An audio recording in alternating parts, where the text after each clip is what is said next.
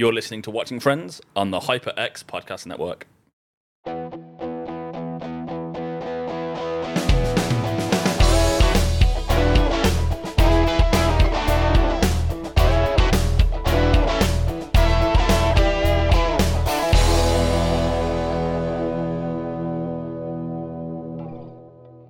Welcome back to Watching Friends.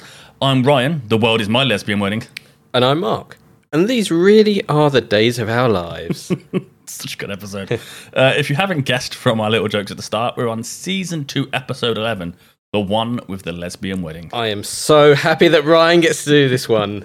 when, when I clicked onto like which episode's mine and then just saw in bold, you were like, yes, Yes. Ryan's doing the lesbian episode. It's like, yes, and my life seems to continue like Ross's in many ways. I almost feel like you need a, an explanation rather than listening to 30 episodes of us to, to get the backstory. yeah, I guess I, I almost feel like we need a, a you know a quick recap. I guess that I guess for, the, for those that don't know, I uh, was previously in a long-term relationship of nearly seven years. Uh, at which point, after like six and a bit, uh, my ex-girlfriend realised that she's in fact a lesbian. Um, and yeah, it was quite funny. And we're still friends. She is in fact engaged, so there will be a very lesbian wedding of my own to go to, which is a weird phrase to say. Um, but yeah, so. A lot of times in the show, if you're a regular listener, you'll have heard us comment about how my life seems to parallel Ross's at times, and I was going to say, I feel like you've, you've cut out the, the fact that you used to be called Ross and you was best friends with Chandler and Joey and Monica. So yeah, uh, I'm actually I'm actually invited to the lesbian wedding that's, that my ex is in. Um, apparently, it's a very small wedding, and there's no space for former straight boyfriends. well, like you know, it kind of it works for this episode as well because you know there very nearly isn't a wedding, and you know Ross has concerns about going to it. I actually spoke to her about this episode today Yeah. uh, before we started recording, um, and like you know that I would give her away if if need be. Um, But she's like an ultra modern woman who isn't being given away at all because she's not property. But you know, I totally agree. I mean, I don't understand marriage at all. I yeah, I don't understand what goes on in a wedding or why you need to ask like the the the father if you're allowed to marry her because even if he says no, surely you're gonna just do it anyway. But, you know, back when you had to give like four goats and a chicken for a daughter or whatever, and it's just it's an archaic thing, and I don't understand it at all. But anyway, let's get into the episode. But before we start, Mark, this episode flies along. I would never describe an episode of Friends as boring, but naturally, different episodes move at different paces. And this one hits the ground running, and you're down the aisle before you know what's hit you. Like it's amazingly fast paced. yeah, like some episodes, not a lot happens, and that's fine for the twenty minutes. And then others, you're like, wow, we went to so many places, but I don't really feel like we did because it just kept kept going. yeah, it's just it's like oh hello, this started and it ends. Like it ends, and I'm almost like no, carry on because it's, it's such a great Yeah. episode. um, but we start the episode with Carol and Susan at Ross's apartment picking up Ben, and Carol has some news for Ross. Um, I've got some news. It's about us. Oh, you and me? Uh, no, Susan and me. The other us. Okay. We're, uh, we're getting married.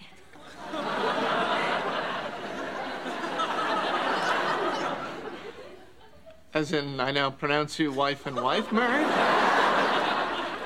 Anyway, we'd like you to come, but we totally understand if you don't want to. Yeah.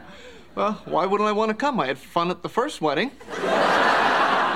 Look, I just thought that. No, no, no. I mean, I hey, uh, why shouldn't I be happy for you? You know, I mean, what would it say about me if I couldn't uh, revel in your joy? And I'm I'm reveling, baby. Believe me. Is your finger caught in that chair?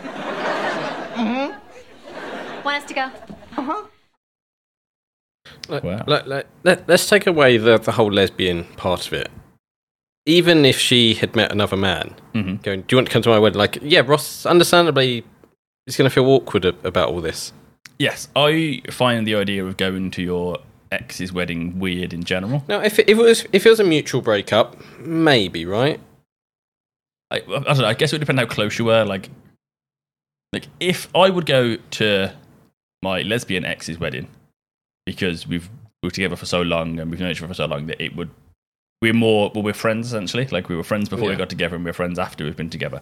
So it would, it would feel natural. I would understand why her new partner might not want me there because it might be a bit weird to be like I'm marrying this girl and there's her old boyfriend. Like, it might feel a bit weird. And and for in Ross's case, even weirdo because you know Carol basically cheated on Ross with with Susan. yeah So I mean, you do get the sense that if it wasn't for Ben, Carol and Susan wouldn't be in Ross's life at all. No. Um, I mean, if I were Ross, that would definitely be, you know, if, if my ex had cheated and then got with someone, I she wouldn't be in my life. No. Unless I had a child, then I'd be like, well, I've got to keep him around because of the kid. I've got to keep them around. Guess I've got to put up with it before I see my son. So it sounds like a mob boss who's like, oh, I can't get rid of them yet. yeah, you know, once Ben's 18, I'll have him clipped. yeah. Uh, but yeah, it's it's a weird thing. Uh, I think Ross kind of takes the news well, considering. He does. He does definitely. Yeah. Like, it's it's totally understandable how he feels about this and how he reacts, and I've got no issues with what he does here. I mean, it's it.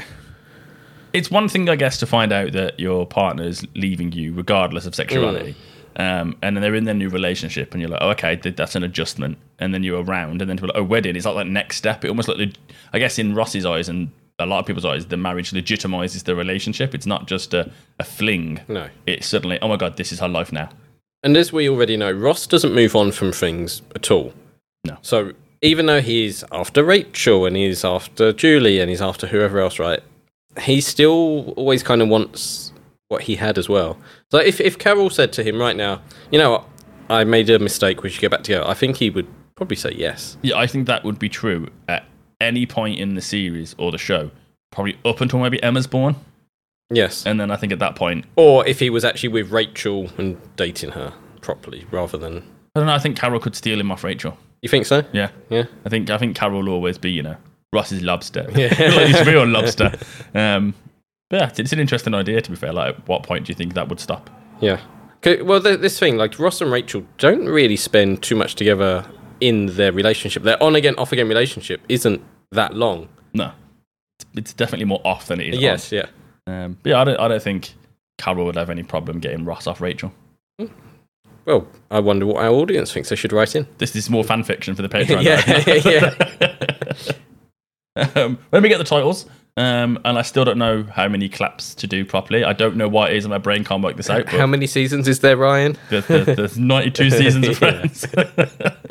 um, yeah, every time I'm like clap, clap, clap, clap, clap. I either do one too few or one too many. Yeah. And like one day I'll get it, but I don't always try. I'll occasionally just like psych myself up to the challenge, Yeah. and I'll be like, right, you're gonna do it this time, right? No, I did it wrong again. You wouldn't think I went to music school, would you? No, no, definitely not. I, I can play instruments, I just can't clap. Yeah, We're at the girls' apartment after the credits, naturally, uh, and Ross and Joey are chatting about how cool it is that Joey's going to be on TV. Yeah, I think I think that's pretty cool, It's pretty right? cool, Like it's pretty exciting. Like your friend's going to be on television. Especially for many years, he's done really terrible plays, basically. He has. I mean, yeah, it's a big step up to be fair, isn't it? Yeah. Like you know, random plays about plays about Freud needing to wee. Yeah. now he's on television. Uh, but Monica interrupts Joey's profound thoughts about him being on a show called Days of Our Lives, or the gang are experiencing the days of their lives. Yeah. And, like, this is such a Joey moment. Yeah. He's had this thought that in his mind is really profound, and everyone else is just like slowly blinking at him. At the same time, I can I can imagine like marketing executives doing that exactly in a boardroom, thinking, "Oh, that I was so clever with that line." And Yeah, like, look, it's called The Days of Our Lives, and that's what everyone else is living. yeah, no one really thinks about it. It's just the title. yeah, Um, but there's an interrupted by a phone call because Carol and Susan's caterer for the wedding has had a mountain biking accident. is now in a full body cast, and Monica's thrilled about it as now she gets to cater the wedding. It's always funny when something bad happens and the, the characters and friends are always like overjoyed because it benefits them. I don't think it's ever happened to me in real life where something bad has happened and I've just gone, yes, because it benefits me greatly. It's always like, oh, that's so sad. And you a bit more subtle about it. I mean, is it, is it a nationality thing? Maybe the, we're just more somber, I guess, as a nation. But I can't think of any opportunities that I've been that excited for that have only come up because someone else couldn't do it. I've either been successful in the opportunity I wanted or not. Yeah. I don't think I've never been like second choice and then you win by default. It's just like okay, well, Yeah, I either got the job or I didn't. yeah, yeah, exactly. Like, well, I guess catering's a weird job to be fair. Well, it's, it's it's a tough one, right? Because you just got to get your name out because it sounds easy, but then you got to promote yourself and be found. And it doesn't seem like Monica does any of that. No, you just everyone knows she can cook, and then word of mouth is just like, can you cater this? It's just friends and family, isn't it? At this point, But I mean, you know, if it's you know doing it as well, I guess it's an old British phrase as a foreigner, like you know, which would basically mean a job aside from your actual job. well, she's she's doing this like sort of in between jobs, isn't she? So Yeah, you know, it makes sense. I, I know a lot of tradespeople who work for a large company, and at the weekend they'll nip off and do another job somewhere else for an insane amount of cash. yeah, Um, and they're, they're always loading. I'm like, I should have learned a trade. but Monica is concerned that it might be a problem for Ross if she caters the lesbian wedding. Uh, she asks him, and he's like, "Would it matter?"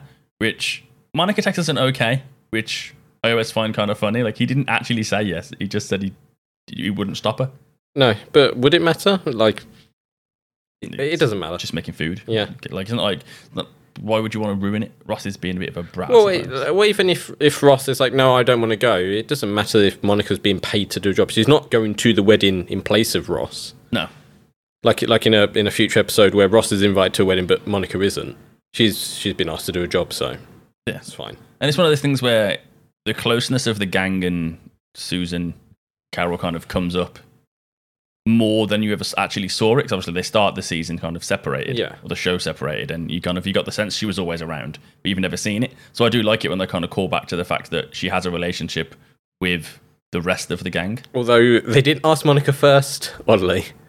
No, And that might be because Monica wasn't doing it as a business or have have had her own stuff. So well, I mean, it's your wedding day. You'd probably go with a kind of dyed in the wool professional first, yeah and then Monica's like a capable backup. yeah, I suppose. But as you're right, it wouldn't matter because Ross isn't going. Uh, I mean, he's a little chat with Joey about why he's not going. Let's have a listen. You really not going? I'm really not going. I mean, I don't get it. They already live together. Why do they need to get married? Because they love each other and that they want to celebrate that love with the people that are close with them. If you want to call that a reason. Who's the bitterest man in the living room? The bitterest man in the living room. Hi, neighbor. Ross, I thought you were over this. Look, that has nothing to do with this, okay? She's my ex-wife. If, if, if she were marrying a guy, none of you would expect me to be there. Hey, if she were marrying a guy, she'd be like the worst lesbian ever. it's not wrong. She would be a terrible lesbian if she was marrying a dude.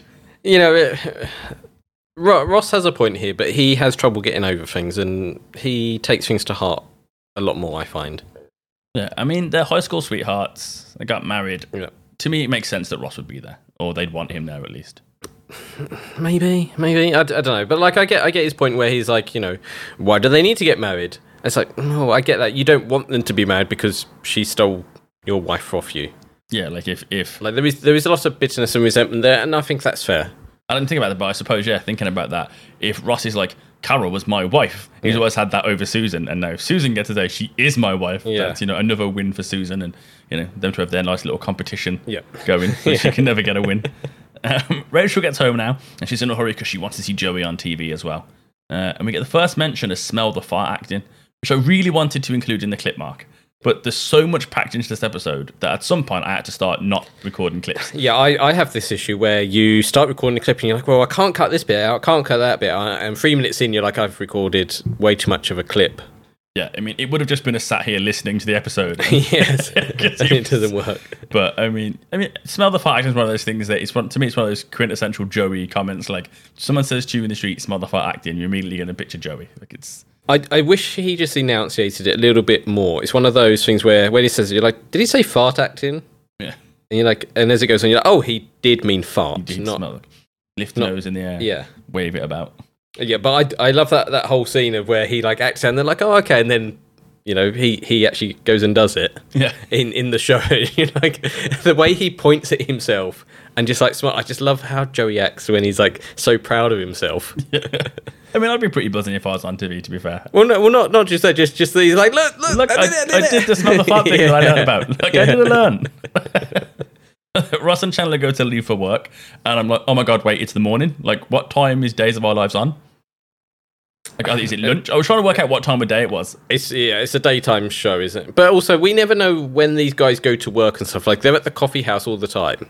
I think it's like The Simpsons, where by the later episodes, you're like, does Homer still work at the nuclear plant? And they're like, don't think about it, like, because if you do, it doesn't make any sense. No, I am. I assumed it was lunchtime, given.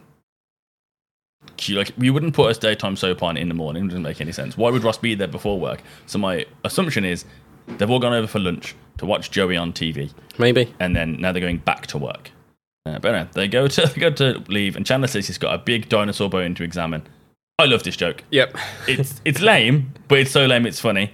Um, but it's also Sorry, we're gonna say? No, I was just gonna say, yeah, it's just stupid and silly, isn't it? But it is gentle, and I really like so many of Chandler's jokes are sarcastic one-liners that have a bit of a sting to them. Um, so I like seeing like a softer side to Chandler's humor, where he's he's not making a joke at anyone; he's just being funny. Well, yeah, I, th- I think a lot of Chandler is just he makes jokes out of everything because he likes to make people laugh, or he or, he, or just entertain himself, really. But I think a lot of his jokes are in response to what someone says, and they tend to be quite laced with sarcasm. Yeah. So I just enjoy it when he makes a joke that isn't at anyone's expense. He's just he's just saying something because he thinks it's funny, Yeah. and it's never you know rib ticklingly hilarious, but it always gets a good chuckle out of me. To be fair. Yeah, it's nice. Yeah, but as they open the door, they discover a despondent Phoebe who didn't have the will to knock because she's had a bit of a rough morning, hasn't she, Mark? She has. Uh, let's find out why. Oh, whoa. Oh, thanks. Couldn't, uh. Is everything okay? Um, no. Uh-uh. Um, one of my clients died on the massage table today. Oh Oh my god. Well, that's a little more relaxed than you want them to get. Yeah, uh-huh. Um, she was, you know, 82 years old, and, um, her name was, um, Mrs. Adelman. Oh, honey. Yeah, it's just so strange. I mean, you know, she probably woke up this morning and thought, all right, so I'll have some breakfast and I'll take a little walk and, and you know, then I'll have my massage. Little did she know God was thinking, okay, but that's it. oh, oh, but the weirdest thing was, okay, um, I was cleansing her aura when it happened, and when when her spirit left her body, I don't think it went very far. what do you mean? I, I, I think it went into me. This whole like, I guess storyline is is quite strange. Very weird. Like it, you, you know, you can have Phoebe being kooky and weird, but there seems to be a lot of, I want to say realistic like moments in this, but it's obviously not realistic. Yeah. Where you're like, well, she's she's not being kooky and weird. She's actually she's not acting. She she does know things about this woman. Yeah, it's like I imagine if you kind of to look up the people that Mrs. Adelman mentions through Phoebe, you'd be like, oh, that's a real person. And it's like, wait, is the occult real in this universe? Yeah. Like, yeah. is Phoebe just legitimately psychic and all this kind of weird stuff? But Yeah, it's, it's it's quite interesting as we're going to get into it. So I I don't know how I feel about this. Like it's it's fun, and I don't I don't think it takes me out of it. I just kind of go with the the journey and the ride. Yeah, I mean, it kind of makes me sad that I'm not randomly possessed by uh, An old lady. by old ladies because it'd be great to get away with some sassy old lady comments. And they go, oh, it wasn't me, it was, it was Mrs. Johansson. but uh, while we reflect on ghosts, let's take a quick advert break.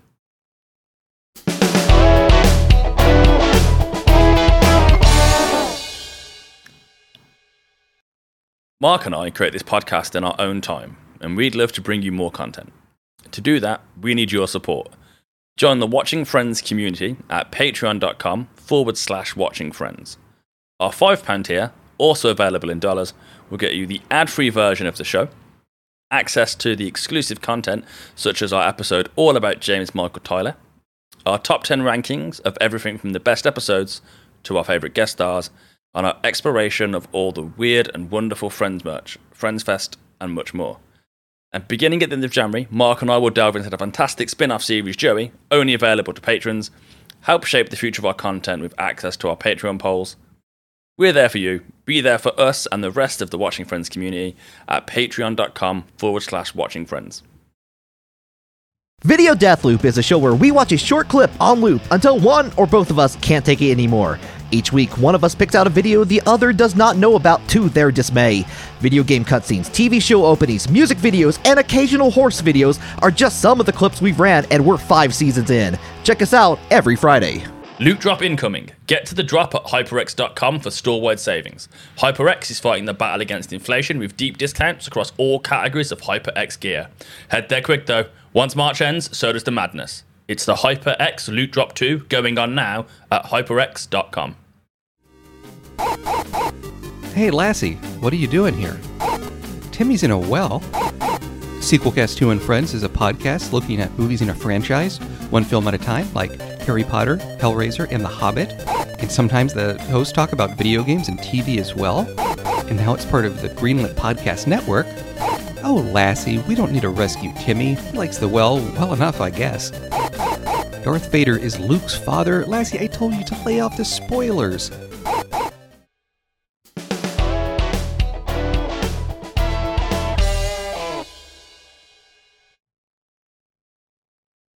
Welcome back. So, ghosts in Phoebe. Just it's it's if it was anyone else, you'd be like, this is stupid. Any other show, I'd be like, if it well, any other sitcom, I guess. Like if this popped up in Big Bang Theory, you'd be like, nah. Well, you you see this joke in like probably like an eighties like Mickey take, I guess, where they're like, oh, and there's a ghost in this this sitcom, and they go and talk to him and stuff, and you're like, oh, okay, that's that's you know the thing, a bit, a bit like Mork and Mindy, I guess, where it's like, oh, he's an alien, like that's just perfectly normal. It's wacky, but it's fine, Uh, but yeah, they they don't play this. Well, they do play it for laughs, but it's it's done more seriously, I guess. Yeah, it's, it's in the context of Friends, it's weird. Context of Phoebe, it makes perfect sense. Yes, like I think that's what you get away with it because you've had so long now of Phoebe being weird and quirky and there being ghosts in pencils and things like this, where you're just like, okay, it's Phoebe's. Yeah, Like, I, I I like it because it's her being herself, but then there's this other side of it where you're like, oh, she doesn't know that information, or she shouldn't. So it did it happen? I mean, like- we, we don't want to get all Roger again. No. But at the same time, like, it could just be Phoebe's way of dealing with grief, and she could have heard about all these people while she was giving Mrs. Elderman massages. So, like, my brain goes down. I like the fun idea of this spirit inhabiting Phoebe because she's got unfinished business. But at the same time, I can always be like, well, this is how Phoebe deals with grief because she, she uh, doesn't process it well because of her mom's suicide. So I could write down all these, like, realistic Yeah. reasons for why it's happening. It's just way more fun to think there's a spirit there. I, I make it to make it a bit unfun is thinking that she was actually massaging her as she died, and that is quite a horrible thought. Like they play it as a, a joke. Like, oh, you was massaging her. You don't want her to be that relaxed. You're like, no, that woman was dead, and she was touching a dead person at that point. and like, Have you ever seen a dead person? no, I've never, never done that. Ah, I've, I've seen two relatives pass away. Like, Yeah. been there at the moment of them going. Weird. It's, it's, yeah, you mentioned it in one of our previous episodes. Yeah, it's, it's, it's odd. It's an odd feeling. Um, But but you wasn't massaging them at the time either. I wasn't, no. Uh, that would have been even weirder. No. Um, but no, it's, yeah, it's odd. But that's what I meant earlier about Chandler's humour, where we've had Chandler's nice, I'm going to look at a bone joke. And then, like, less than a minute later, we get, that's more relaxed than you want them to get. Yeah. And he's joking about an old lady dying in front of his mate. And it's like, okay, he's back on his usual, you know, biting jokes, I guess. Uh, but then we get a cool panning shot of New York. Normally, we don't talk about these transition things. If you subscribe to our Patreon, you'll know how much I enjoy the transitional shots in Joey Yeah. between scenes. Uh, and these, it's normally a shot of a building or New York. But for some reason, I really like this shot to the point where I was like, I'm going to mention that in the episode because I'm like, look, it's New York, it's New York, and I'm just really excited. I've been to New York before. I I do like the way they change through the seasons. Like most other shows would just have their, their pre-recorded clips and they just use that. But here they they change them quite a lot as, as the show goes on, especially you know after 9-11, like they change them again. Uh, but I just yeah, I love looking at New York, like especially 90s New York. yeah, it's just, it's just, I guess because so much of the, the show takes place inside. Because you always comment a lot of episodes when they go outside and they're not in a building. Yeah. You're like, yay, outside, because it's so different like when the the one with the, the baby on the bus. Yeah. And you're like, look, Ryan, they're outside in New York. You like seeing New York. Yeah, yeah. It is cool to be like, oh, look, here's more of New York, I guess. Um, but then we find the guys at Central Park. And of course we do. Where else would they be? and Monica's having issues uh, picking the menu for the wedding. I always hate wedding food. It's it's always like you know we're gonna we're gonna have. I'm I'm sure I've mentioned this in a previous episode, and it's gonna always be you know we're we're gonna have um, salmon mousse, or we're gonna have a food that you don't generally eat. It's never just like let's have some burgers. Well, you said that. The last wedding I went to was my cousin's wedding. And my cousin and his wife couldn't be more compatible as a, a married couple if you tried. Right. To the point where they both love football and good food and beer. So the wedding food consisted of there was a set meal, which was basically chicken, like a, I imagine like a roast dinner essentially, um, and then bits and bobs. And then for like evening food, I mean, when you had a few beers, it was pulled pork rolls and chips. Now I'm hungry now. And it was just like, it was the best wedding because I like, I'd had a you know I had a fair few points, and then it was like oh I'm really hungry now and then, oh there's some pulled pork on a bap over there next to some chips and I was like oh, yes like exactly what you want when you've had a few it was great well, well, to me, wedding food is like plain food. It's it's food that exists that you never normally eat. Yeah. You know, they just make it way too fancy. It's like no, just give me something that, that tastes good and is rather simple. I went to a uh, at the time of recording it's almost Valentine's Day, um, ugh. but I went to a, a set menu Valentine's meal once with an ex, and they did asparagus mousse. Well, yeah, exactly. Who? yeah, That's not. You never order that normally. Oh, it's eh, why do you need to mousse the asparagus? Don't know, but No. you do. And it was served in like a little coffee cup. It was quite possibly the most horrendous thing I've ever tasted in my life. Like the restaurant's gone bust, and I'm not surprised. Oh, okay. I, th- I thought they just wanted to get you out there quickly so you could go back to your house together. I mean, the I mean, the relationship was terrible, but the food was the worst. like, that, that was definitely like the the sourest day of my. It was just the, all of it was terrible. Not even just like the duck terrine I had looked like cat food. It was it was the woman. Yeah. I won't name a shaming restaurant, but it, it was just the worst meal I've ever sat down to have. Yeah, I have. I would never say that I've had like a, a fantastic wedding meal. It's always been like okay, with just weirdness added to it. Fair. Like like you'll have some chicken, cool, and then there'll be weird stuff around it that you don't normally get with chicken. Yeah, that makes sense. Like we've we've got some random insert, some exotic vegetable Yeah. that you've never heard of that they've whipped into a Yeah. mashed potato and then stuffed inside uh, kiwi. Like, Yeah. Oh, why have you done that? Just, just give me the food. But Rachel arrives with some drinks, and of course, it's the wrong drinks, and Rachel makes a mistake. She's not got any better at this job. No. It's a good thing Gunther's so enamoured by her because she'd definitely be unemployed if it was someone else. Well, at this point, he's just in the background, kind of working away. So He is, but I guess in my mind, like, I, I guess I retcon Rachel's ability to stay hired. Yeah. Because I'm like, Gunther likes her. He didn't start liking her out of the blue. He would he would like her now. So I'm like, she's getting away. Okay. She's crap at her job, but we just don't know about Gunfer's affection. But Gunfer knows about his affection. well. is why he's not fired Rachel. it's Rachel. So uh, I think we all know about our affections for Rachel. it's ridiculous. Uh, but yeah, she told. But Joey suggests that the reason she's typically bad at her job today because she's freaking about about her mother visiting. Which I think is fair, but we have not met her mother yet, so we don't really know much about her. We, we know a little about her dad, I guess. Yeah, and you, you get the kind of idea that she's a bit of a Stepford kind of. Well, but well, based on you know, Daddy has you know bought me a Porsche, and I've got Daddy's credit card. You can imagine you know what sort of wife he has. Yeah, you picture like a upper class conservative housewife type lady. Yep. Um, and she's pretty spot on to be fair. It is. do her. Uh, Mrs. Green visit is a really weird subplot for this episode, and I kind of feel like it feels like it deserves more attention, almost like it needs its own episode in entirety. Well, yeah, because this is our introduction to her, and it's a weird introduction. Mm-hmm. I mean, if you look at, for example, the affair that Joey's dad's having, that's Yeah. basically the entire episode. Like nearly every jo- moment, Joey moment in the episode is based on that. Yeah. And then this just kind of like flits in and out. It's enjoyable, but I feel like it's such a, a heavy topic that Well, I, I guess we should get into what the topic is Yeah. then before we. we should.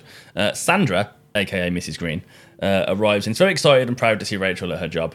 Uh, and then we join Rachel and her mum in the girl's apartment, and Sandra spots something out the window. What does she spot, Ryan? Well, let's find out. Oh my god! There's an unattractive nude man playing the cello.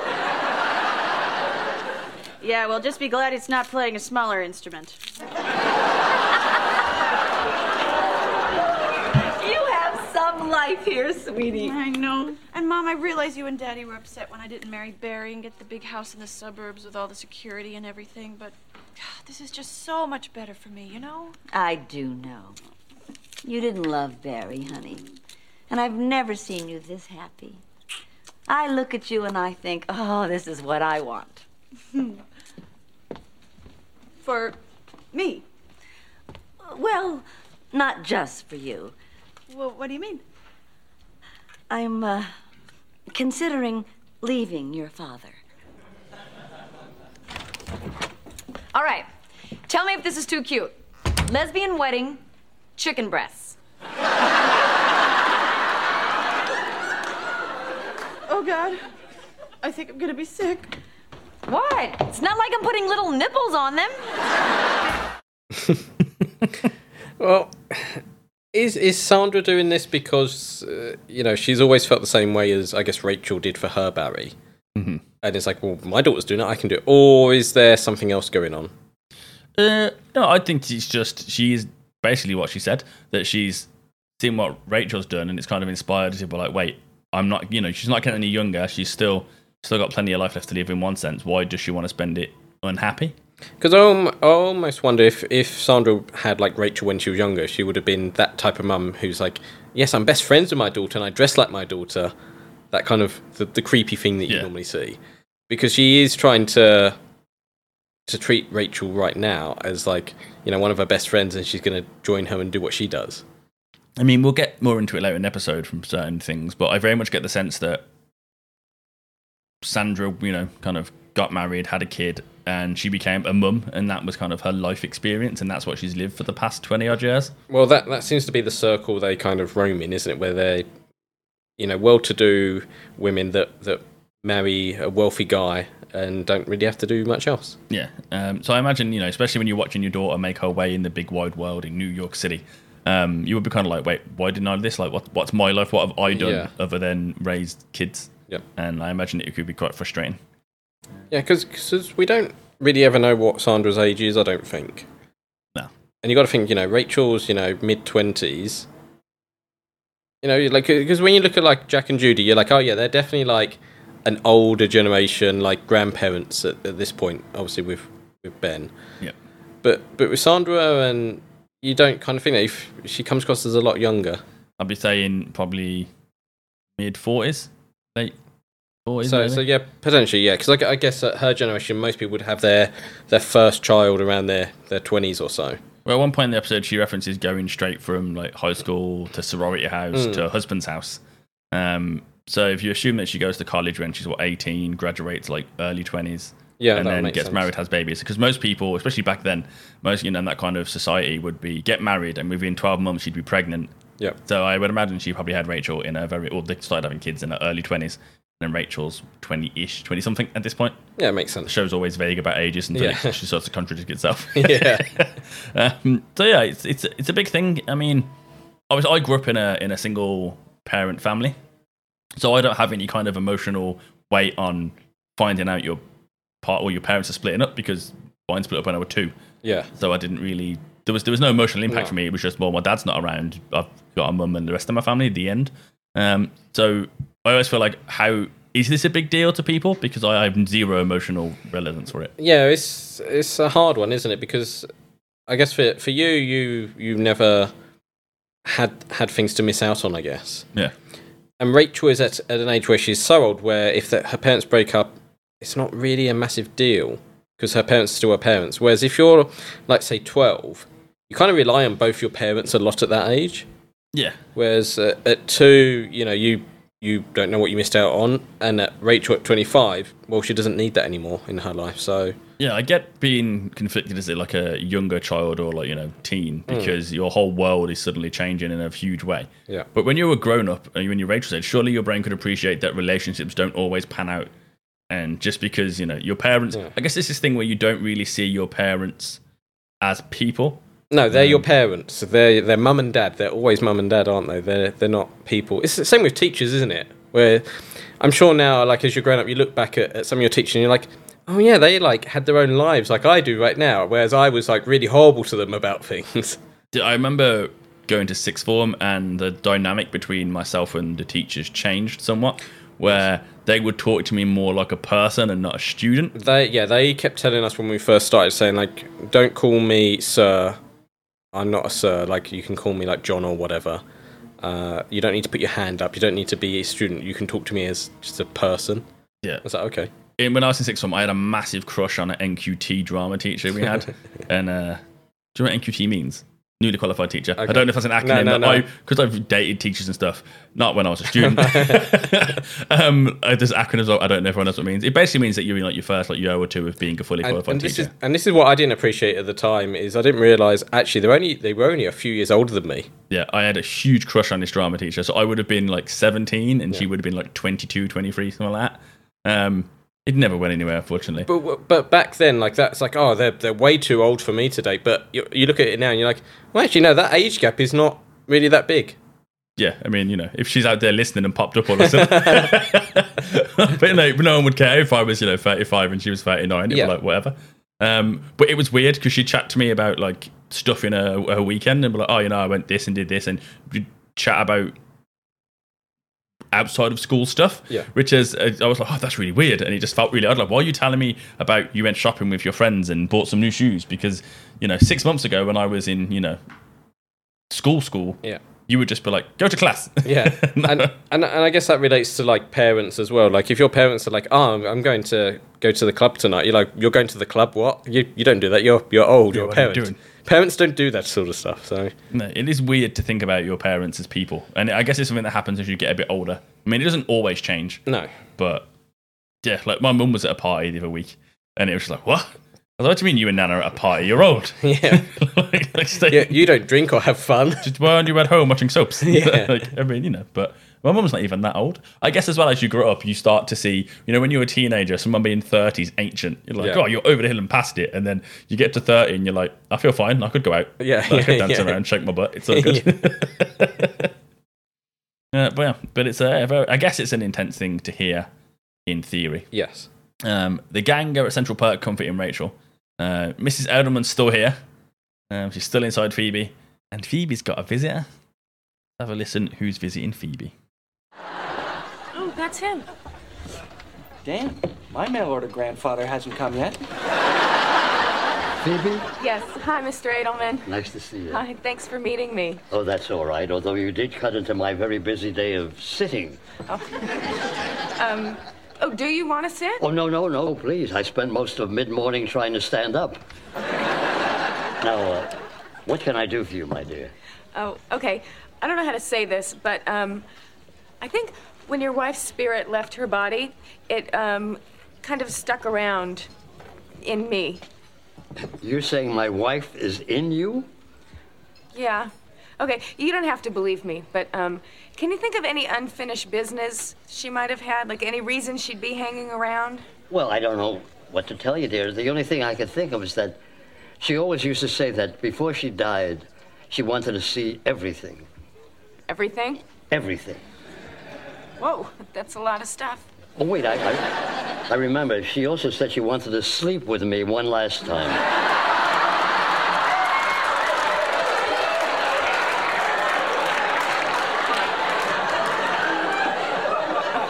I'm sorry. There's laughing in my head. Worth a shot, huh? I feel like that's got to be the, the joke of the show, right? That's your joke. My joke. My joke. like I I have to wonder if it's a, a slight rewrite there because it, it it comes across as quite natural him saying oh you know this is what she wanted from life whatever. And then it feels like there's a pause and then like the tone changes massively. And he's like oh and there's one other thing you know she she wants to see me one last time. And like I love that he just comes out of that just like I I haven't been thinking about this at all. I'm just going to tell you the answers you want to hear. And then oh how can I take advantage of this I mean, I'm in two minds about this. Uh, initially, I'm like, get in, Mr. Adelman. you got to respect it on some level that he took his shot. Um, on an entirely different level, he's a horrid old man. Um, his wife's barely cold, and he's trying to sleep with a woman half his age in like in a kind of predatory. You're trying to fulfill my wife's last wishes, so get naked kind of way. Um, I feel like he only gets away with it because he looks adorable with his little old man tweed looking suit and his little neckerchief. Why why do you have to ruin every single friend's joke for me? like like you're right. We we don't know what their relationship was, and he might have been just like I'm old, you know, I've settled, and when she's gone, he's like, you know what, it's fine. Like we're both old. I I'm not bothered. In my head, they had like a married with children style relationship where she'd go out to get her massage and he'd be like, finally, leave me in peace. Yes, And then- yeah, yeah, yeah. It it might be right. So it, it's fine, but. You do like to ruin all, all the best jokes. Just, my brain works. I just overthink things, and I'm just like, wait a minute, his wife's just died. Yeah. Like we don't. Again, we're friends. It's the the one criticism we always have is that it, the show's really bad at telling you how much time has passed. So we don't know. Yeah, assume it's days at this point, right? Yeah. So it, you know, let's say it's within a week that his wife's passed away, and he's trying to sleep with Phoebe. Yeah. I mean, would you? I mean, yeah, probably. But it's one of those things where, like, it's. I guess if you look at it on a surface level, it's funny, and yeah, sleep with Phoebe if you could. Yeah. But then at the same time, it's creepy. I, th- I think this is what Friends does a lot with its jokes. Is on, on the surface level, you're like you're laughing, go, that's really funny. But then when you come along and overthink it, you're like, that is a horrible, horrible joke. Yeah, it just did creep you. I mean, you know what? The the predatory thing we can ignore I guess, because it's it wasn't it didn't happen. I, so- I don't. I don't think it's predatory. He's, he was just take, taking his chance, know, trying his so. trying his luck, right? But the the idea that his wife's barely cold and he's trying to climb on Phoebe is just gross to me. Maybe I'm a soppy old romantic. I don't know. But you know, at least mourn. Yeah. Like how, how quick did he get over things? Was he just like, oh, she's gone. All right then. Yeah. Like he sat down, had a scotch, and then went right next. Yeah. what did he do? but then we're back at the girl's apartment, and Monica's having a big stress but not having enough time to cook the food for the wedding. Uh, I kind of like seeing Monica stressed about time because she's normally so well organized that Yeah. seeing her not is like, yeah. Um, Rach gets up to help, and Phoebes pops in, explaining that she took Mrs. Adelman everywhere, but she's still with Phoebe's because guess she hasn't quite seen everything yet. Well, yeah, she took her to like Statue of Liberty and all around New York, and it's like, well, you know, she's not going to have seen everything. You, but I, I did like the the name calls of where she took her. I guess. Yeah, uh, you went to the MoMA. Um, I've not been to the MoMA. I always mean to go. I, go to I have been to the MoMA. Is it good? Art is weird. So like the, the Just that should be the new tagline for the MoMA. MoMA art is weird. like it's it's a beautiful building. It's an interesting one. But then you go up to some of the art and it's a blank canvas with little black lines in the corners. And that's to represent the inner canvas. And it's worth multiple millions. It's like, well, if I did that, no one would care. It's and it- and mean- that's my problem with art. And I did I studied art at college and I draw art now. And for me, like a lot of art is I go, that's really cool, or I can understand the complexities or details or effort put in. When it's modern art and you're like, so you screwed up a piece of paper and you threw it on the floor and that's worth millions. Like no, that's not art to me. I mean, it's weird. I guess you've got like classical art. Like my ex studied uh, history of fine art, and we'd get into we go to galleries and stuff and have conversations, and we'd just get annoyed at each other.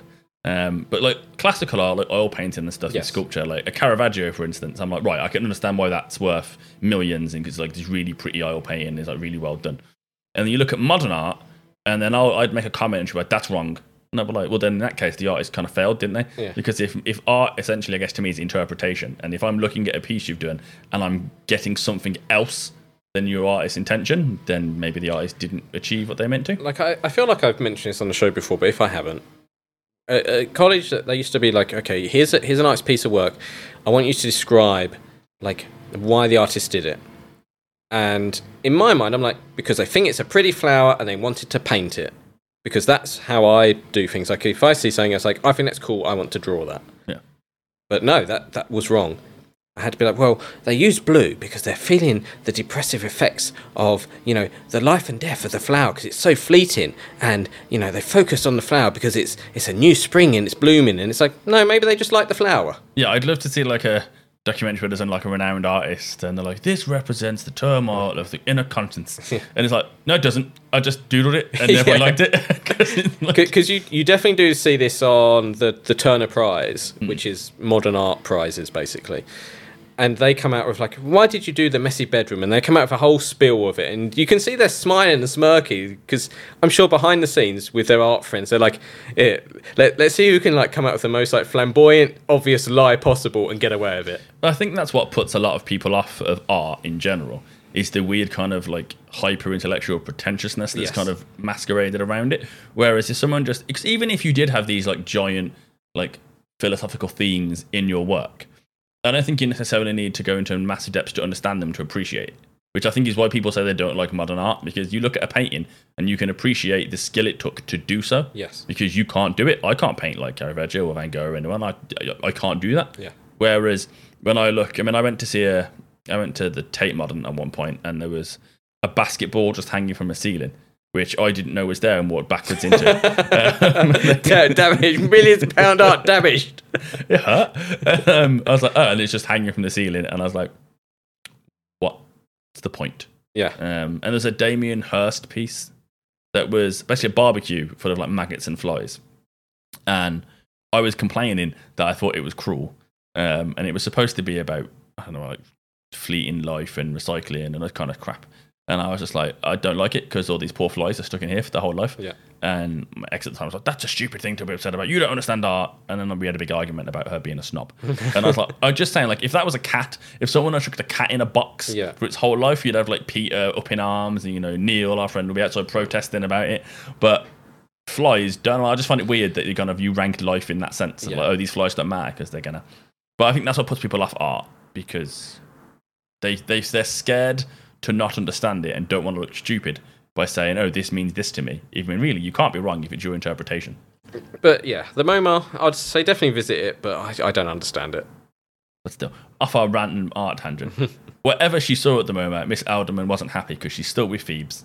Uh, and then Phoebes pops to the loo as Sandra's having a great time and starts chatting to Monica and Rachel about life in general.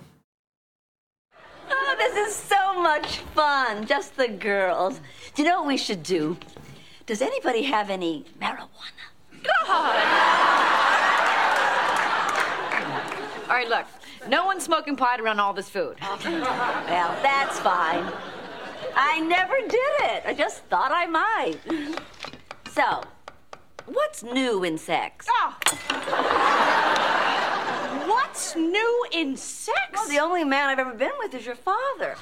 I'm dicing. I'm dicing. I don't hear anything. I, I mean, this is no offense to your dad, sweetie, but I was thinking there might be more. Oh, I'm sorry. You know what? I cannot have this conversation All with right, you. all right, all right. I mean, God, you just come here and you drop this bomb on me before you even tell Daddy. What? What do you want? Do you want my blessing? No. You want me to talk you out of it? No. Then what? What do you want? Well, I guess I figured of all people you would understand. Why on earth would I understand this? You didn't marry your Barry, honey, but I married mine. There's. Oh. It's enough. Oh, there we go. It's finished. It's finally finished. there, there's, there's some great moments in there. I, I like the bit where she's like, "Let's do some marijuana." Like that. That is such a like person who's never done drugs before thing to say. Yeah, like it's not like there's, there's no kind of like slang name for it. It's let's do marijuana. Yeah, and you know, it's it's not the appropriate time either. Like you know, clearly Monica's cooking. Like, oh yeah, I'm just gonna stop for a bit, and you know, we'll just get blazed up in the corner. yeah, and then the, the the line, you know, what's new in sex? it's just, it's just like it's just so funny. I mean, yeah, it, not a conversation you want to have with your parents. I was gonna say that. Yeah, like, yeah. Why would you want to? Plus, you know, it's sex. There's not much new in it. Like we've been around for thousands of years. Everyone's pretty much done everything. You, it might be new to you, but it ain't new to the species. Well, yeah. Do do you really want to talk about your kinks with your your mum like that? No, I mean my family are pretty open, but there, were- there were limits. You know what I mean? like, no, it's just weird. I mean, the reason that clip's so long, I, I kept trying to find times to cut it, but it was just I wanted the little bombshell of you know I married my Barry, and then Rachel's oh, Yes. oh, where she finally gets a bit of understanding, where now she has some real world context. And initially in my notes, this is where I touched on talking to your parents like they're people as opposed to just being your parents. Um, but yeah, I think for Rachel, this is where she gets that moment of, oh, my mum's a person. Yeah. You know, she's Sandra, not just mum. Yeah, because you don't know, I guess your your parents' social life too much. Like they they go to see their friends or whatever, but you don't know what happens. And and if you do, like let's say you go to the pub with their friends, and you see them laughing and joking and whatever, like it's kind of cringy for you as as like the son or daughter.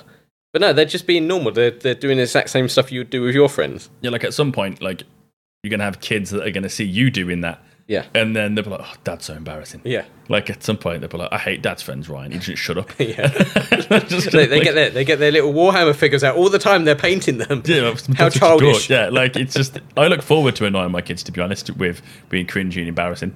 Um, have you seen Into the Spider Verse? Yes. So anyway, there's a great part in that where Miles goes to school and his dad's a cop.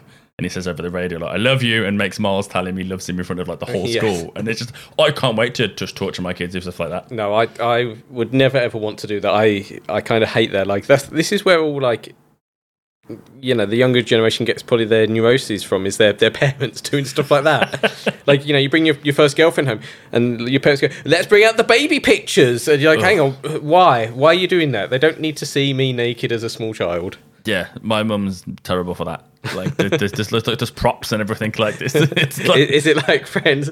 Oh look, there's Monica again. nope, that's me. I was trying saying. It's like a TED talk. It's it's ridiculous. Uh, but I do like this scene because it makes me want to know more about my other older relatives and you know what their lives were like before they became a parent.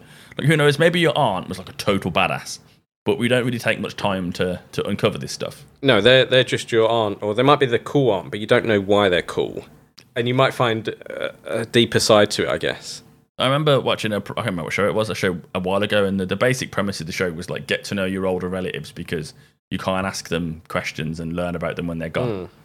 So I was chatting to my nan and uh, asked her what it was like, you know, growing up because she's older. She was born in 1939, so she was like a kid for all of the war, like a baby really, and then was living in like post-war Britain. So I just asked her what was it like growing up in post-war like Wales and England, and like some fascinating stories came out that are now like massive in jokes within the family. Yeah. Um, I don't know how true this is, but apparently, if a farm has a farm has a territory, right, like where the farm boundary Yeah. ends, if chickens lay eggs and those eggs roll out of the farm boundary and are on the street, they're like public access. Anyone can have those eggs. They don't belong to the farmer anymore because they're not on his land. And my nan and her siblings, just nine of them, would walk down the road and then find all these eggs and take the eggs home. And my great nan, her mum, would be like, "Where are you getting these eggs from?" And they'd be like, "Oh, they're on the road." And then eventually, my great nan worked out what was going on and marched them down the road to the farmer and made them apologise and give him these eggs back. And then there was this like weird hustle where the farmer thought his chickens were ill because they weren't laying eggs, but turns out they decided to lay eggs on this ramp and it would they just roll out. So they should have been in his land, but the hill was Yeah. mean they weren't. So he started paying my nan to bring the eggs she found because it was more beneficial for him to give her, I gu- oh, I guess, the modern equivalent of 20p an egg to keep the eggs and sell them somewhere else than it was to just keep losing them anyway. Yeah. And so, but we all joke now that my nan used to hustle the farmer and she used to steal eggs. but she gets really angry when you bring it up. Not angry, angry, but she gets animated and she's like, I didn't steal them. They were anybody's. it's great. She'll just sit there and she'll eat. She'll eat like the last Mars bar. And everyone will go, oh, she's up to her old tricks again, just like the eggs. Well, I, I guess you know if you have kids in the future, they'll be like, "Dad, what what was you doing when you was 12? He was like, "I was bored. I didn't have the internet then."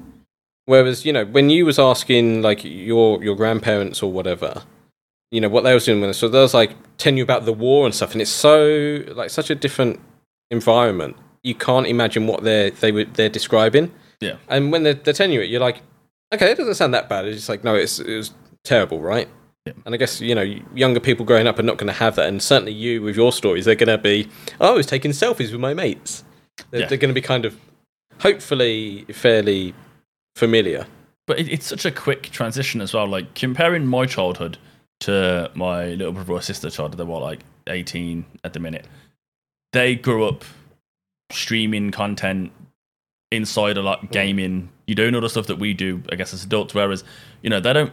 They didn't really hang out in the park or do that kind of stuff. Like They- I've got, they didn't have a hoop and a stick. yeah, yeah, pretty much. Like, I mean, I remember there's a big recreational ground not far from my house that a river goes through, and we'd all go hang out in that park at the time as kids.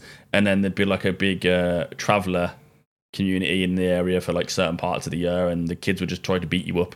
so there'd always be a game of like how close can you get to the the caravan park before they chase you off. what a game! Just that's what when you were kids and you like you know I had a PlayStation and stuff, but it wasn't this like you know massively online immersive experience. You'd play it for a few hours, but it was sunny and you were bored. You go outside and see your mates, and Th- This explains you so well. it was it was just a game we played. But there'd be all sorts of- we would just like ride our bikes for hours, you know, miles Yeah. outside the city. But a lot of kids growing up nowadays don't have that, um, and it's kind of weird that even just in the what the 18 years that they've been alive, how much childhood's changed. Yeah. And when, like you said, when you go back even further back, when you know, like playing football in the road and being like car and having to like move everything, it's they didn't do that. Well, I- and I guess also you'll have all these stories now of like, oh, there's this thing I did, and it's actually really bad, and I'm going to tell you it. But thankfully, there was no pictures or video of it. Whereas they can go, yeah, I did this bad thing. It's all over the internet. A million people saw it and liked it. Yeah. Well, yeah, yeah, it's, it's all documented, I guess. I remember when we went out to school trip once and we were in this cottage and we were all looking out the window and it's this really bouncy looking bush. So we just dared each other a bouncy looking bush. It looked really spongy and like it would cushion your fall. And there's like eight of us just sat by this like corridor big window, just going, dare to jump in it. And then it was basically just people chickened out until one of us did. And I remember jumping out the window into this bush that looked, that looked like. hang on, hang on. Everyone chickened out to one of us. Then I jumped out. I couldn't not do it. Like I, I, I, I, you know, failed, bowed to peer pressure, and leapt out of the second story window into a bush that looked really springy, wasn't really springy, and I'm just like, ah. you, you've watched too many cartoons where they just jump into a bush and not realise bushes have like thick branches that hurt. Yeah. So I'm like stuck, half stuck in this bush, just kind of groaning, and I eventually climb out. But because I jumped out of the bush and I'm covered in like scratches and you know like moaning in pain, but because I'd done it, everyone else in the group had to do it. Otherwise, there'd be a sissy. So, so I can remember just being stood next to this bush covered in scrapes, like taking you know like. Leaves out of my like trousers and stuff, and just watching seven friends leap out of the window. just I'm like, yep, you have to. It's it's it's grim up north, isn't it? Seeing how close you can get to travellers and jumping into bushes because you think they look bouncy. This is this where your, your Cockney bias comes in? Birmingham is on the up north. It's the Midlands, It's, Mark. pa- it's past Watford. It's up north. We're quite literally named the West Midlands. We're in the middle. Um, yeah, it was just you know adventures. But I sometimes I, I guess like most generations, I guess the my like parents' generation would be like, oh, you kids don't know you're born, you missed out on all this stuff, and then that's essentially what we I'm doing now. But then my little brother and sister, when they eventually have children, would be like, you kids don't know you're born. Like I showed my little brother and sister dial-up internet the other week, and they couldn't believe how slow it was and that horrible dial-up sound. It's like, it's a different world. you know what? I think they're having a better life missing out from jumping into bouncy bushes. I mean, it was fun. I got stuck in a tree once. It counts. There's all sorts of fun stuff that kids don't get to do nowadays, and I feel sorry for them. Now I sound like Mr. Adelman, such a gro- You do, yeah. grouchy old man. Uh, but back to the episode. Uh, Monica's drafted the entire gang into helping cook for the wedding. Well, almost everyone, Mark. Because Ross isn't helping as he's not a part of the wedding.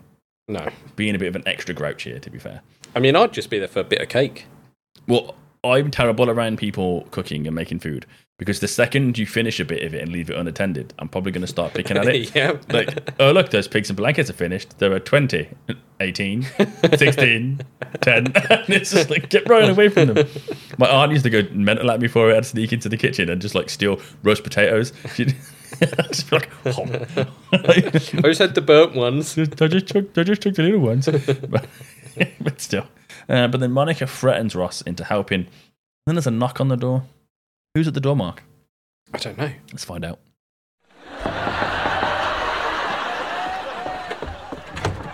Hi. Hi, how's it going? Oh, it's going great. Right on schedule. Got my little happy helpers. That's fine, whatever. What's the matter? Nothing. Okay, everything. I think we're calling off the wedding. What? You're still gonna pay me, right? Or something a little less selfish? Carol, what's the matter? What happened? My parents called this afternoon to say they weren't coming. Oh my god. I mean, I knew they were having trouble with this whole thing, but.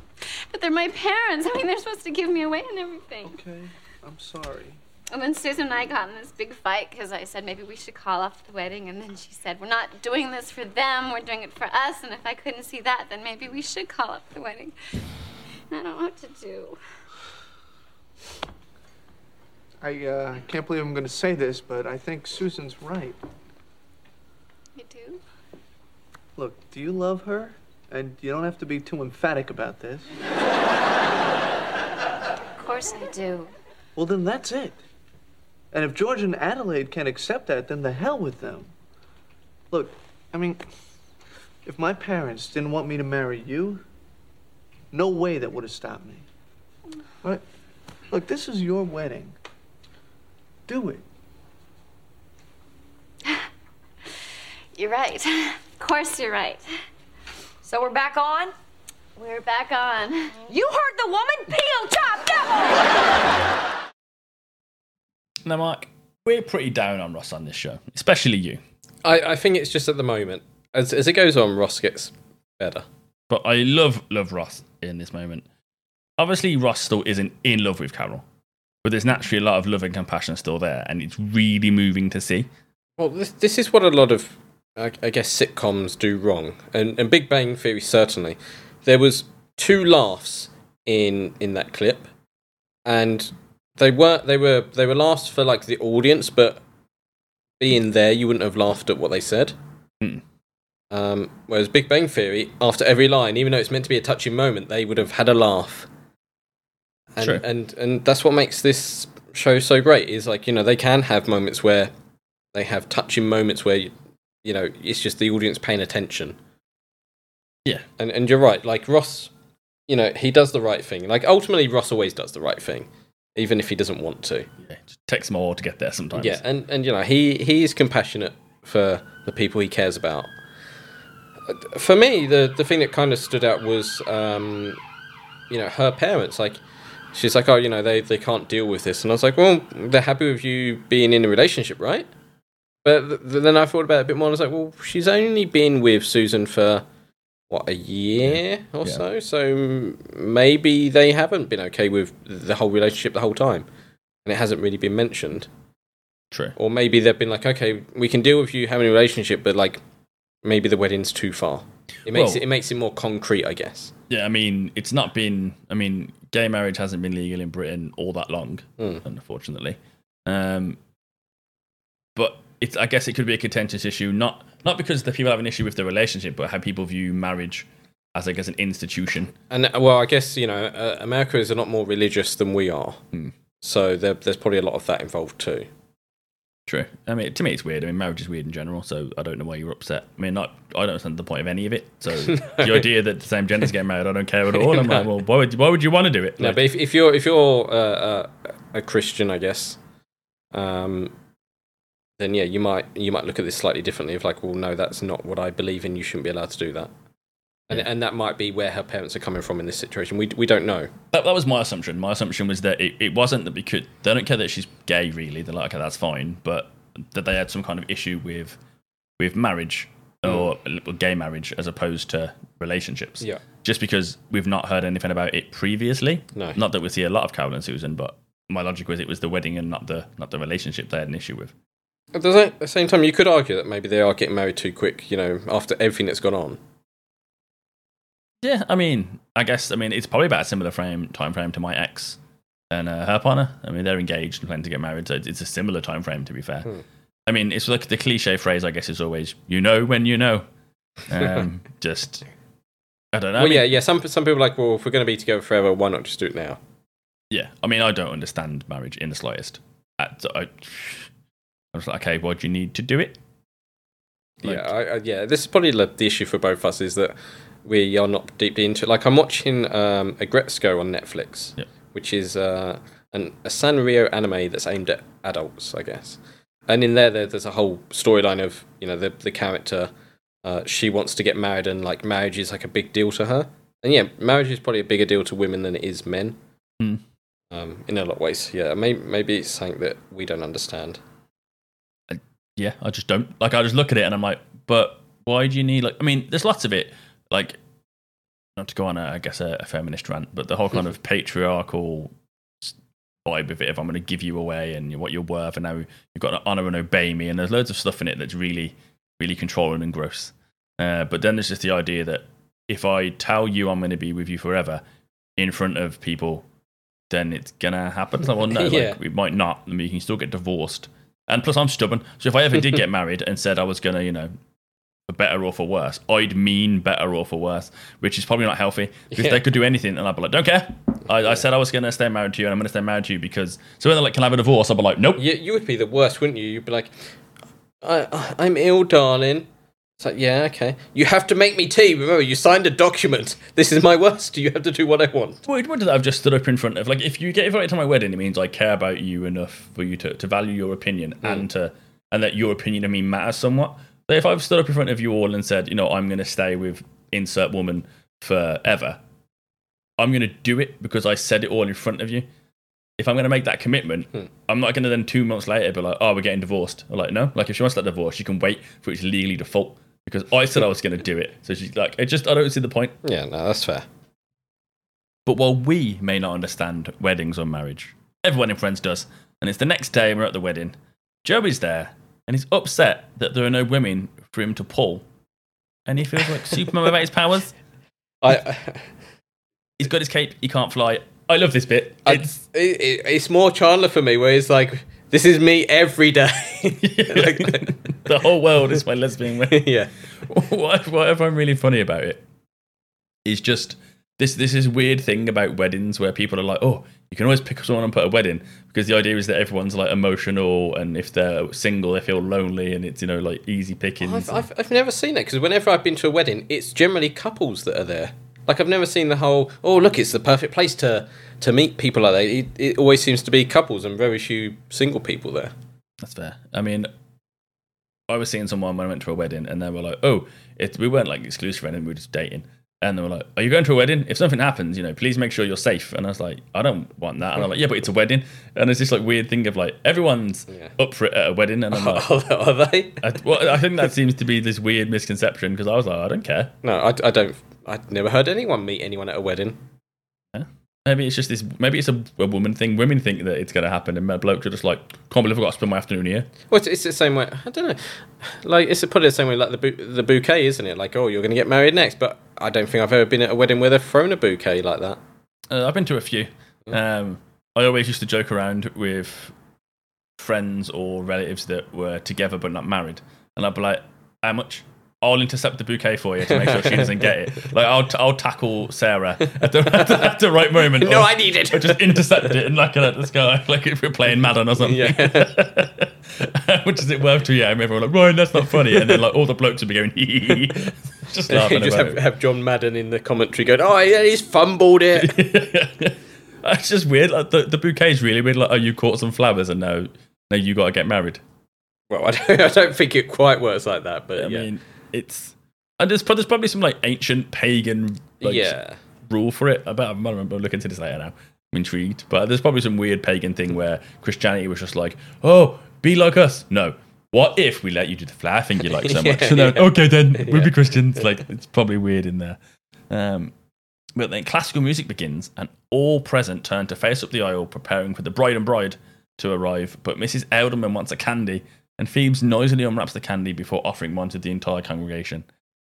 I don't get this bit. I don't know if it's just to remind us that Mrs. Adelman's there, but no candy's that loud. Like No. in the audio mix in the episode, that candy sounds like it's got its own microphone. It's like and it's just like, oh, okay. And then why? Who cares if she's putting a candy in her face? Yeah, like it's always awkward, like when you have to turn around and watch them walk down the aisle.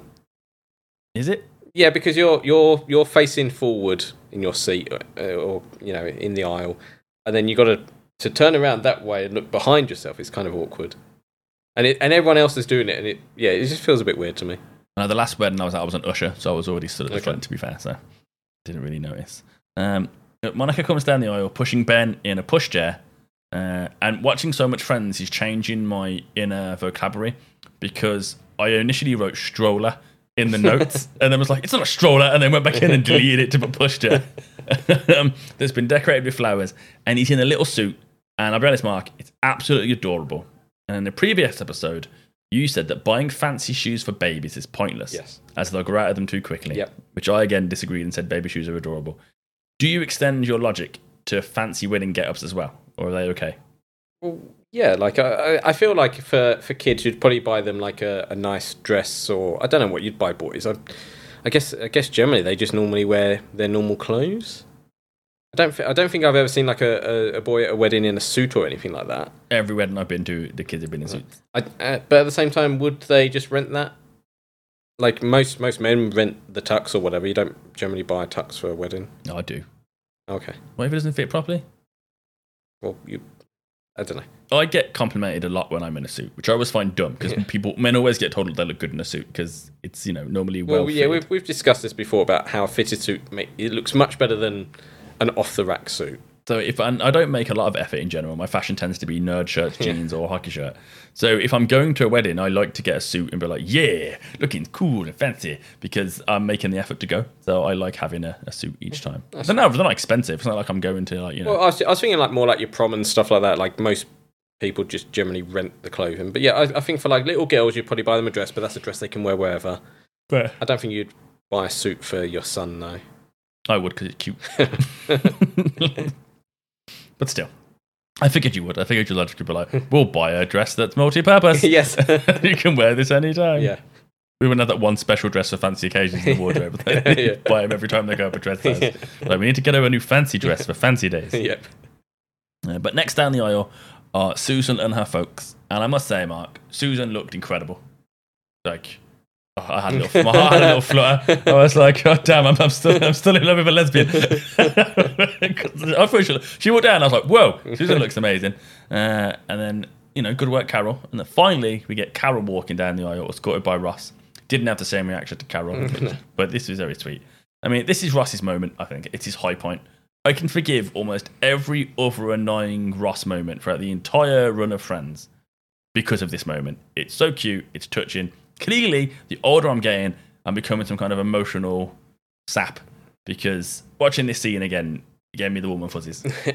I yeah, like- I, I didn't feel that way at all.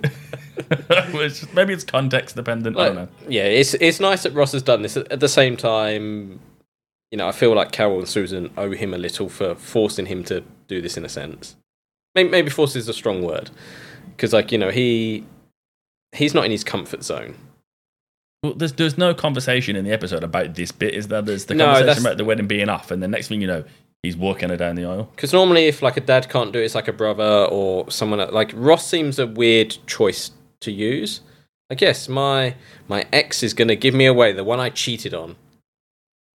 Yeah, it, it, is, it is weird. Whereas if it's my, my my friend Ross, who has been there through good times and bad times, like that that plays differently, right? I mean, I, you know, I guess Ross has forgiven her for that kind of stuff, and then once you you know you did the forgiveness and get rid of the negative bit, there's there's just nothing there, there's compassion left. Well, uh, it's it, from my side. I'm thinking from like Carol. Why did Carol choose Ross? Because I mean, even though you know she left him and cheated on him, he's still a pretty important part of her life.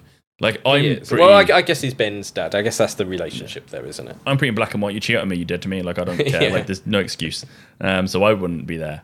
But at the same time, she is a big part of his life, and he's gonna she's gonna be around. And I guess it makes sense that of all the men that are in attendance, Well, do, do you really want Chandler walking you down the aisle? no, or Joey, stop in every ten seconds to get on someone else. Well, I was going to say, wouldn't you want a celebrity? I was walked down the aisle by Doctor Drake Ramoray. Yeah. Really cool. Anyone call for a celebrity? but they get to the end of the aisle, and Ross almost blows it by not letting Carol go. Uh, it's just weird. If this was like a joke, I think it would be great, and something I feel like I'd do it because it'd be funny. I'd be like, "Ha, making a joke." Completely wrong time to do so, but but it, this scene's weird. This part is weird of this scene because it, it's played almost like he's, he doesn't want to give give Carol away, um, even though he's already lost her. like, I, I guess you could, if it was, uh, I guess if Susan was in like that part of the scene, it would make sense. Like, no, like, I don't like you, so I don't want her to go to you. But yeah, but playing it like it's like, oh, does Ross think like he's still with her? Is he having flashbacks to his marriage? Like, yeah, it's a little bit odd. It it should have been more absent-minded. Like he he forgot to to let go of her. Like, oh yeah, I meant to let go at this point, aren't I? No, I mean, Ross does like a wedding. Yeah, So he does, it yeah. would make sense that he wanted I- to I- be in this one. More. I think they should have played it that way rather than him being. I don't want to let you go. Yeah, I just I don't really get what the, the tone there was. No. So it just comes across as kind of weird and inappropriate as opposed to being funny. Yeah. I guess. Um, but the ceremony begins. Let's have a little listen. You know, nothing makes God happier than when two people, any two people, come together in love. Friends, family, we're gathered here today to join Carol and Susan in holy matrimony. Oh my God. Now I've seen everything. Whoa, she's gone. She's gone. She's gone. Go ahead, get married. Go, go. I love Phoebe's la- old lady voice. Yeah. It's just I just picture this like really craggy faced old woman. Just it, it- it's just great. Well, well, Lisa Kudrow is really good at voices. She does a lot of voice acting. Uh, yeah, she she's great at different voices. Just it's so funny as well. The way Phoebe's just like relieved and it's like, go on, carry on, get married. Yeah. Like, like now you've got my blessing, carry on. Um, yeah, Mrs. Adelman's gone. She's she's finally seen enough in She the she she has seen everything. Like yeah, you you can tell there's uh, there's undertones there, negative undertones of like why she goes. I've seen everything now. But yeah, it's, I mean, I like it. I like callbacks. I just, I just like the way they managed to work the line. Is now I've seen everything, Yeah. and then it's, it's just funny. Like, obviously, the initial setup is she wants to experience the whole world, but now she's like, oh, I'm out. Like, this is this is too much. Yeah. But it's pretty funny to be fair. Um, but the ceremony's over, and everyone's milling around, which I always the one thing they never show in TV weddings is the awful bit between the ceremony and the reception, where you've got to wait around for like two hours Yeah. while they turn the, the place into a dance floor or a meal place. I hate it.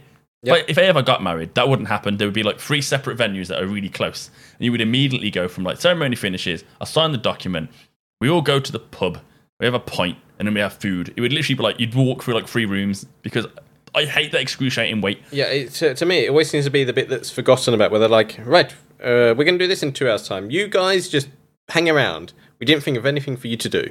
Like, great. So we get to stand here. There might be a drink if you're lucky, and there's nothing else to do for two hours. I think it's a conspiracy.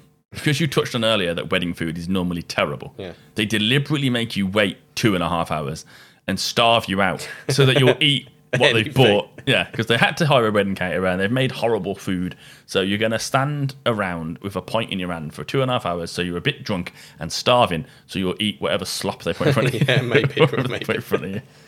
Um, but Ross and Monica are watching how adorable Susan and Carol are. And then Joey chats to Susan's dad about the pigs in blankets he made. And I love how proud he is. He's like, Yeah, I, I read those. Like, I did those. It's just, it's so Joey. It's like, I did a tiny thing, but I'm really happy about it. And uh, and Chandler and Phoebe are chatting about how Phoebe misses Mrs. Adelman, Yeah. which a woman butts in on and overhears and clearly thinks that Phoebe's talking about her ex and offers to buy Phoebe a drink. Phoebe's is oblivious to the romantic intent and just thinks that is being nice. Uh, this actress, Mark, is Lea DeLaria, and most people will probably be familiar with her from Orange is the New Black. Okay. Which is an actress, a stand up comedian. She basically always plays the kind of like butch lesbian type Hmm. um, because she is a butch lesbian in real life. Uh, she was given the Equality Illinois Award in 2015. Uh, and back in the day, she appeared in the Arsenio Hall Show, which is a show for anyone outside America. You probably ne- probably never have heard of it. Mm. I'm only aware of it from like controversial clips that I've seen on YouTube. But basically, it was like a comedian hosted a chat show and would have guests on and stuff. Um, but she went on the show and referred to herself as a big dyke, which caused a, caused a massive stir in the American press at the time. And it was like, oh my god, how could she say this? Uh, but Arsenio Hall, it was a big star at the time, basically came out and said she can call herself whatever she bloody well wants. It's her business. Like leave her alone. Mm. Um, but it, it's one of those things where you watch Friends back and there are people in it that you have seen in other stuff, or like when you watch a program and go, wait, that's Mr. Heckles when you watch Home Alone, that kind Yeah. of stuff. But seeing her in this, I was got really excited because she's a fantastic actress in Orange is the New Black. Uh, she's really funny, to be fair. And it was just nice that. Oh, okay. Because in in this scene, like, I just thought, oh, it's just random actor coming on for, for two seconds of lines and, and off they go again. That's but I mean, give, given how she was kind of like the first openly gay comic to appear on American TV on the Arsenio Hall show. Um, Okay, so so yeah, I guess maybe to an American audience, this probably had more relevance at the time of like it's the lesbian wedding, and we actually have people that are not playing lesbians. Yeah, they actually are gay. Like it's very cool to me from given the context of who she is and the time and the, the, the theme of the episode. It's very cool that she's in it. Yeah. It's one of those things where they're like, oh, we're doing a lesbian episode. Would you like to be in it? And I imagine the actress like, hell yes, I'll be in this. 'cause it's cool to have this on TV. Yeah. Um, well, well, especially in you know '95 or '96, whenever ever this was on, like that wasn't on TV. You you didn't mention the L word, Yeah. or the the the G word or whatever, right? Look, I'm pretty sure this is the first ever lesbian wedding on TV. Um, I know that the production team hired like, a bunch of extra people to man the phones Right. um, for the episode because they're assuming that they get loads of complaints. Like, oh, we've hired like 50 people to to man the phones to handle all the complaints we're going to get, and in total they received 11 complaints. Oh, wow. Um, so all the people they had were pointless because the, no one no one complained. No. Um, which to me kind of makes sense. I understand why, from a mainstream perspective, you may feel there'll be complaints from some morons. But at the same time, if you're watching Friends, you've got to the middle of season two, you're probably a pretty progressive person in general. You, yeah, you've understood that there is a lot of you know homosexuality in this show. Yeah. From from different actors and things like you you would have switched off way before this if that offended you. Yeah, like if you were like a, a right wing religious conservative, you'd probably turned it off as soon as Monica's talking about the sex she's having. Yeah. Like you wouldn't have got. I don't think you'd go through season one and then Chandler and his quality and Well, yeah, yeah, it's it's it's you know it's quite an adult show in in a lot of ways. Like, yeah, we we love it for the comedy, but they they do they talk. Well, we mentioned this in the first season a lot. They talk about sex an awful an lot. An awful lot. Yeah. Uh, so yeah, uh, you know, you're, you're right. They probably wouldn't have been watching right now anyway. Yeah, so I guess know, it, I guess it's an awful phrase, but for the the movement, I suppose it was Mm. very cool to see that the, the show and the producers took kind of the effort to put someone relevant in place. Yeah, considering that that is the the thing of this year in 2022 and 2021 of you know appropriation, I guess, having like white actors play black characters and and stuff like that. Um, and they were doing it in '94. They they changed it. It was like, no, if we're going to have people on, they're they're going to be that actual person. They're not going to pretend to be someone they're not. I mean, like most things in 2022, I feel like the, for lack of a better phrase, the woke crowd have taken Mm. things too far. Um, you know, I'm not saying you shouldn't give people who are gay gay parts. I'm not saying you should give all straight people straight parts. Just it's called acting. So I don't really feel like it's potentially necessary. As long as you're not deliberately excluding anyone on the grounds or something, I don't think it matters. Yeah, I, I, it's it's a subject that's too deep for us to, to go into, I guess. But, but yeah, Well, that- that's like backpedal, Ryan. stop, stop talking. We'll get well, no, it- well, no, well, it's not. No, it's not even that. It, it is a, a deep issue, isn't it? There's there's a lot of give and take. You can't just, for for example, at the the moment of this recording, Peter Dinklage is upset about the new Snow White film. Because uh, the the dwarfs in it and they live in a cave and like how terrible that is. But then the the dwarf community has come out going like, "What are you doing, Peter Dinklage? Like, it's fine for you to be an elf. These are the only jobs we can get, and you're telling like them not to like cast us in these types of films. Like, what are you doing? So that there's arguments for for and against for all these things. in that instance, I think he's being a massive hypocrite because one of the actors who spoke out against what he said is, is an actor and a professional wrestler who went under the name Hornswoggle. I can't remember his real name, but he basically played a leprechaun Hmm. for for years. Like he's like in the movie for nearly a, over a decade. Um, and for a while he was a leprechaun that ran around with an Irish character, and then he was just Hornswoggle, the, the small dude. Um, and at no point was it really ever at his expense. There was some No. ridiculous stuff, but it never felt like it was punching down. I guess. Um, but the idea of Peter Dinklage just turn around and be like, "Don't use small people as dwarves." I'm like, "Hang on a minute. You were in Elf, where you were quite literally referred to as a dwarf, and that was the whole joke. So the joke was literally your character's expense. Then you appeared in Game of Thrones as a character that's referred to as the Imp, and you were quite specifically hired because of your physical attributes. And now you're in a movie called about Cyrano de Bergerac, who is a kind of romantic poet who's unattractive and physically unappealing and helps someone else with a woman that he's in love with. Like so, nearly every major role you've had that I can think of has purely been predicated on your physical appearance. Yeah. It's massive hypocritical for him to turn around and go, "Don't give other small." He's basically saying, "Give me all the small people roles, not not everyone else." Like it's almost like he wants less competition. But but that's that's why I say this is too too deep for us to go into on, on this podcast because there are pros and cons for, for everything of like you know should should all gay people play the, the gay roles and it's like part of it is yes part of it's no and it, it's too deep for us to talk about but it's it's good for friends to show like yeah they were I guess progressive for the time like way way ahead of their time in a lot of ways. But it's very cool. I mean, I, I like behind the scenes stuff quite a lot, to be fair, in Hmm. general. And to me, this is really cool. Like, oh my god, there she is! And then I was like, I was very excited.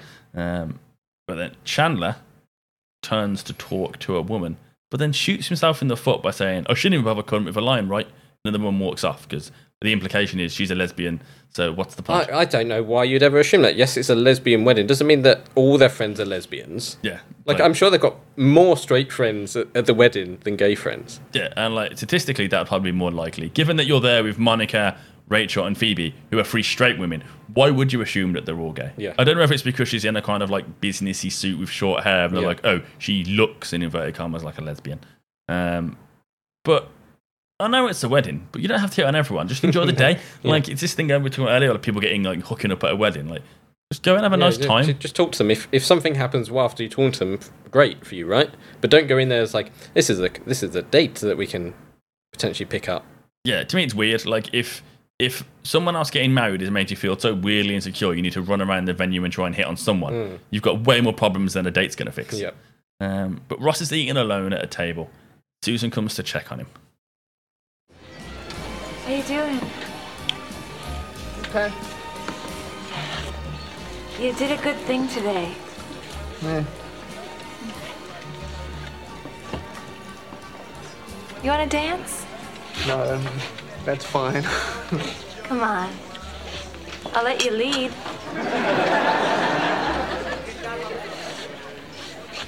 okay.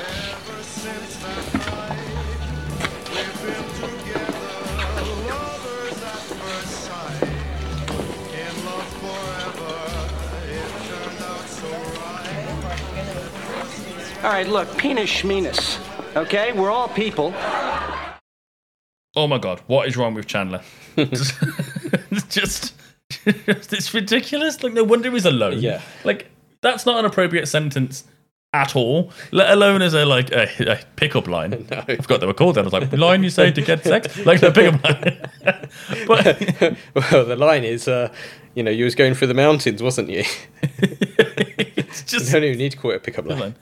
Just what like Peter Schmeenus, Yeah. Venus, like it's just ridiculous. Um, but I really like this moment.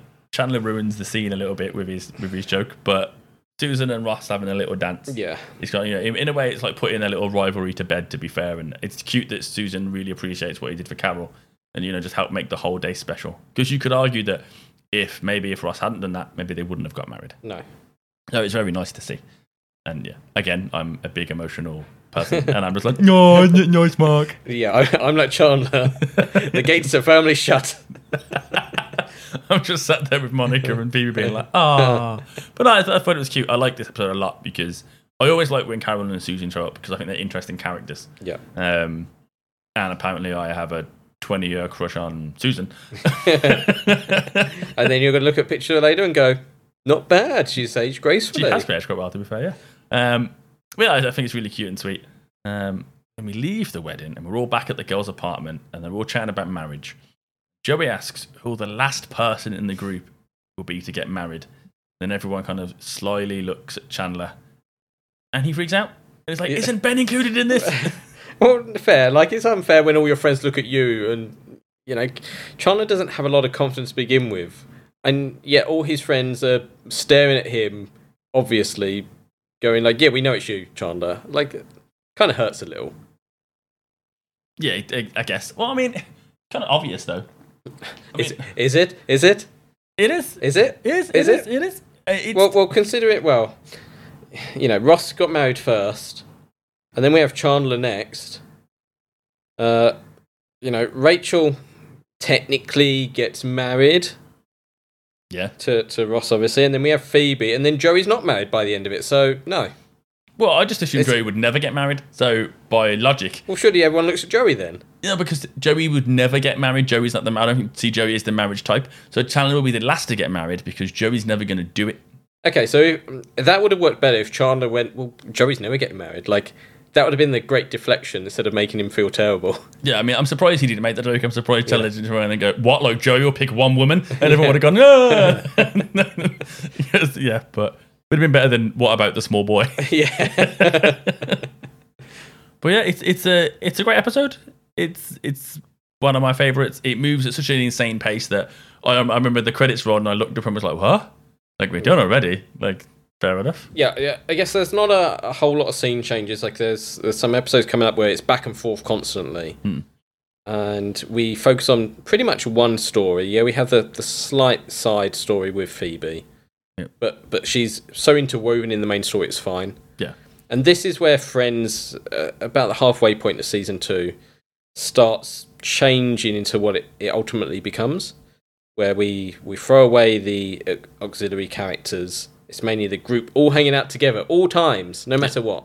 Even in places they shouldn't be. Like, there's a, a future episode where they're all at the library is Phoebe singing. It's like they don't need to be at the library. Why are they here? Yeah. But they're there, sort of thing. So, um, yeah, it's, it's it's a great episode in that regard. There's there's a lot of laughs in here. There is some great classic lines. Certainly lines I'm I'm sure all Friends fans out there try to use on a day to day basis. Nope. No. I don't think of any lines I try and use on this episode. I Yeah, do. you, yeah I, I I I think about quite a few of them a, a lot. Like they're not always suitable to use, especially with, with people who don't watch Friends. But you know, like, like we discussed before, there's the Friends language, and there's a lot of lines in here I think you would use with other people who are who are Friends fans. Um, I'm gonna try and then the next week I'm gonna try and squeeze "smell the fart" acting into a sentence Okay. to see if I can say them. are you not going to ask uh, people if there's anything new in sex? I mean, I want to get fired, much Peter Schmiedes. well, yeah, that, that one that one could work, couldn't it? To be fair, you know what? Yeah, actually, I kind of see what you mean about the lines. To be fair, um, but no, it's good. I, I really enjoyable episode. It's entertaining. Uh, yeah. Anything else for you, Mark, in this episode? I, I think we've said it all, really. Yeah, it's it's, it's a nice. we, We've, we've been going on for quite quite a while at this point as well. We we do like to go on. Well, we've, yeah, we're- I think you mean you. I mean, we were pretty. I was pretty low on the tangent this week. There were, there were a few. Yeah, but- I, I, I reeled you in from some of those. Yeah. Good. We need like we need like a, a, a non-verbal cue, like a light that you just flick on. oh, the, the tangent light's on. I better stop talking. Uh, that's normally when I say, let's have an ad, ad break. Um, Adverts every twenty seconds. no, we, we, we, we will have more more of your tangents in uh, the Patreon episodes because I, I do actually enjoy the tangents. Like it's it's it's a tough balancing act. Like like you have some really great stories, and I love them. Like especially today, you've you've had some, some great stuff like the bouncy bush, but it's. But I, I also realise we're, discussing friends, and uh, sometimes the, these tangents, like we can we can talk for hours at, at some things. Yeah, sometimes my tangents have tangents, and that's when we get into trouble. yeah. like, what, what were we talking about? Yeah.